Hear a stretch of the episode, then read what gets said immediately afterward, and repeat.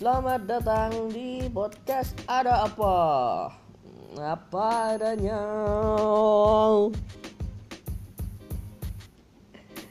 Ya, podcast ini sudah didengar oleh satu orang diputar dalam empat kali.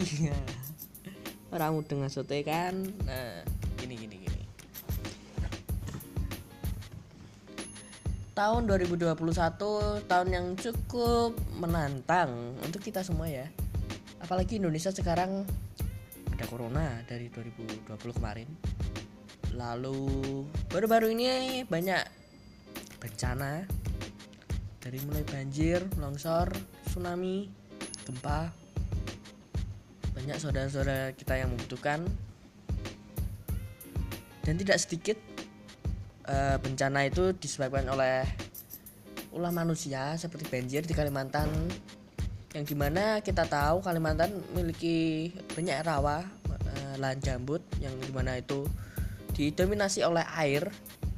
Nah sedangkan di Kalimantan tempat air itu lahan gambut itu berubah menjadi kebun sawit yang akhirnya air tidak bisa pulang ke rumahnya ya itu lahan gambut itu sendiri ya mau nggak mau akhirnya lari ke pemukiman dan warga lagi yang jadi korban. Selalu begitu kalau soal bencana alam. Orang-orang kecil jadi korban ya.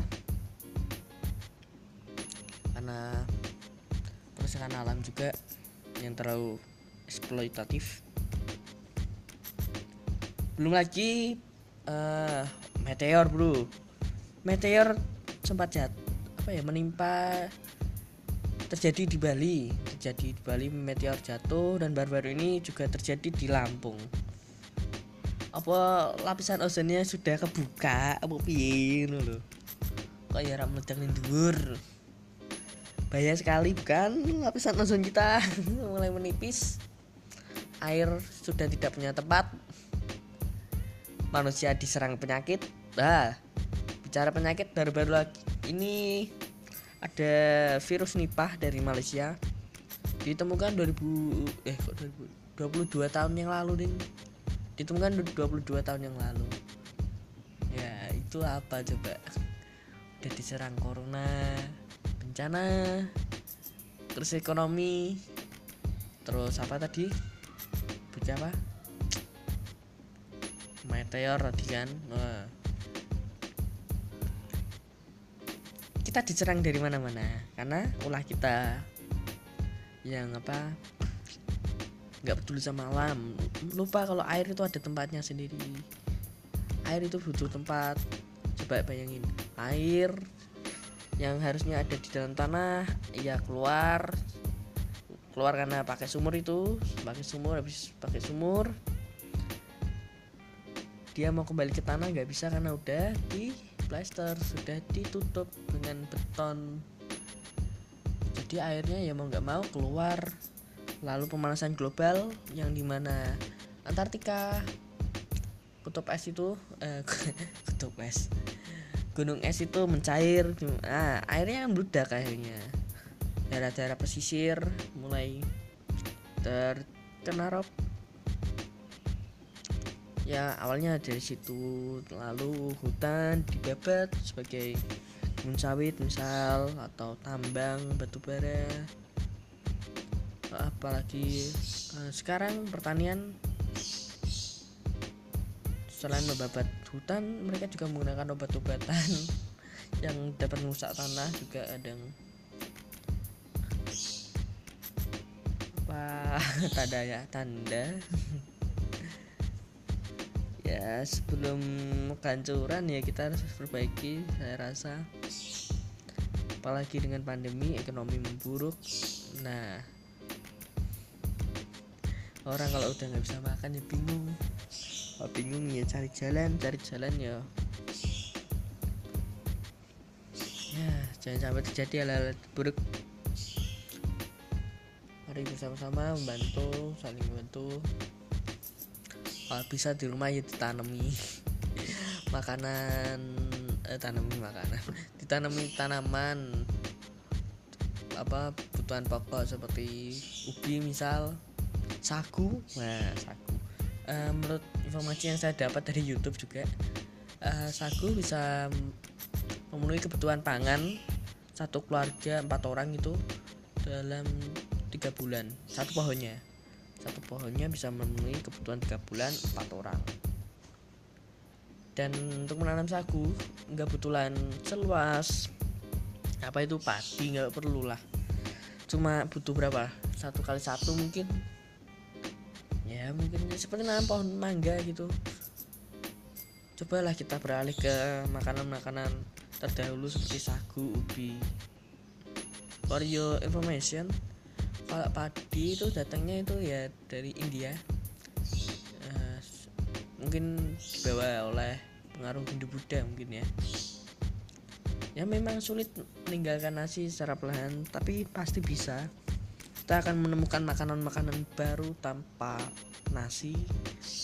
Anda mungkin akan melihat gulai kambing dengan sagu atau gulai kambing kambing dengan telo ketela ya kasava juga bisa untuk makan jagung pula jagung tidak butuh pengairan seperti padi.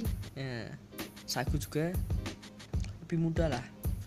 Kita negara tropis bung bisa lah kita menanam apa aja. Yang penting yang penting kita mau menanam. Nah, apalagi kita krisis lahan kan coba dirasakan coba coba dirasakan krisis lahannya.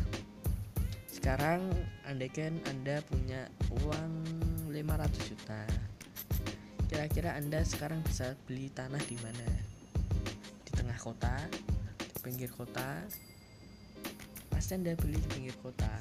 Karena apa? Yang tengah kota sudah habis. Yang di mana tengah kota itu? Banyak fasilitas tentunya dan kalau kita sembarangan bangun rumah ya perencanaan kota ini gagal. Uh, gagalnya gimana? Misalnya menteknya suatu pemukiman baru tanpa perencanaan yang buruk seperti tidak ada fasilitas kesehatan atau fasilitas keamanan. Ya itu karena pemukiman yang sembarangan ya tanpa perencanaan ya krisis lahan terjadi ya karena pemukiman yang secara organik itu bagus secara organik bagus. Tapi populasi juga meledak masalahnya. Sebaiknya pemerintah di solusi untuk pembangunan rumah secara vertikal ya. Atau kita bisa membuat rumah vertikal vertikal kita sendiri dengan konsep yang mini gitu untuk memaksimalkan lahan. Kita nggak perlulah kamar besar-besar kan ya? Cukup untuk tidur ganti pakaian mungkin belajar atau mengerjakan sesuatu. Tidak butuh ruang yang banyak. Kita bisa alihkan ruang yang lain sebagai tempat menanam kebun kita atau mengisi waktu luang lah itu. Mengasihkan loh bisa menerap merawat tanaman. Sangat mengasihkan apalagi tanaman seperti pangan dah pasti ada manfaat. Pasti ada manfaat. Bicara soal hunian saya juga punya hunian idaman ya. Ya lantai satu mungkin kita bisa untuk parkir atau untuk ruang tamu saja gitu lalu naik ke lantai dua bisa jadi kamar dan ruang keluarga dan serta dapur.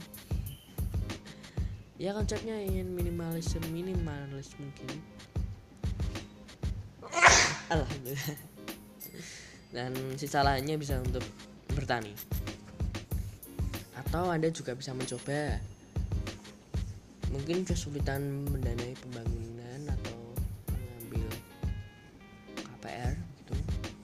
anda bisa coba eh, tapi tidak semua tempat ya bisa mencoba ini anda membeli rumah lalu Anda buat kos-kosan di sana. Jadi Anda tinggal juga di sana, Anda akan menerima uang dari kos-kosan tersebut. yang nantinya uang-uang susulan itu bisa menalangi uang KPR Anda cicilan KPR jadi agak ringan tapi itu nggak bisa semua tempat sayangnya begitu ya mungkin tempat-tempat seperti sekitar kampus sekolah pabrik mungkin. Nah banyak sih. Saya rasa banyak juga yang mencoba cara itu. Di YouTube ada kok. Uh, YouTube-nya siapa saya lupa gitu.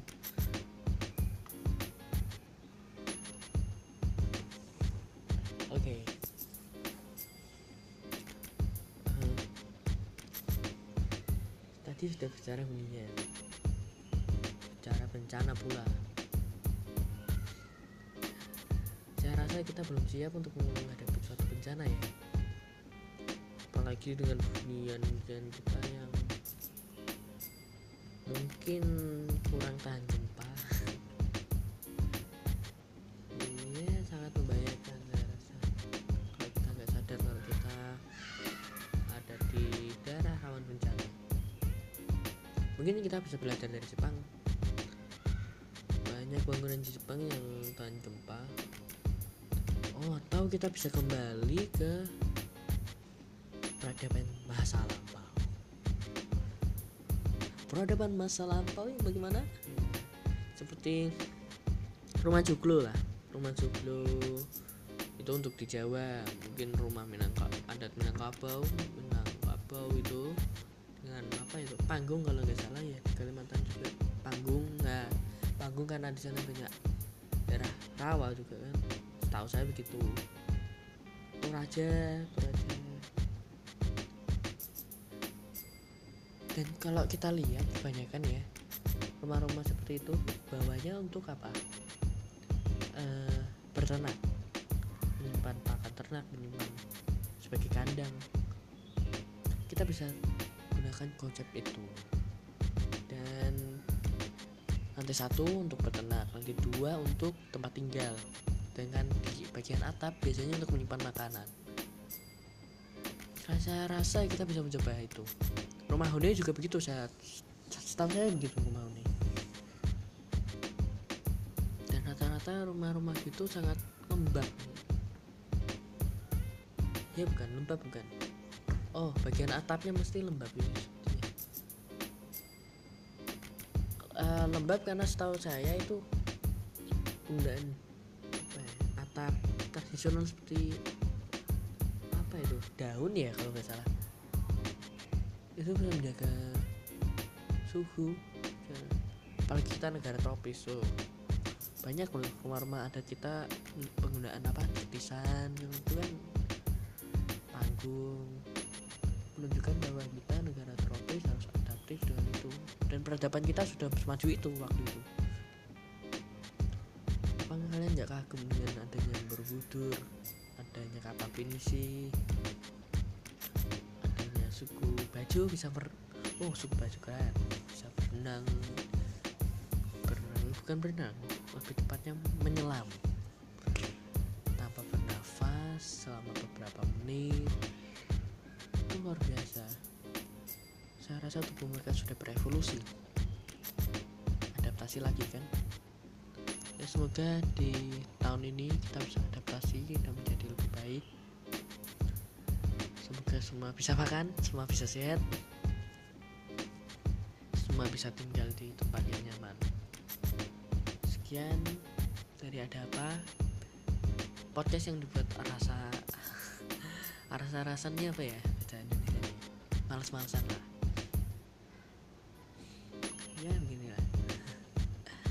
apa adanya. Terima kasih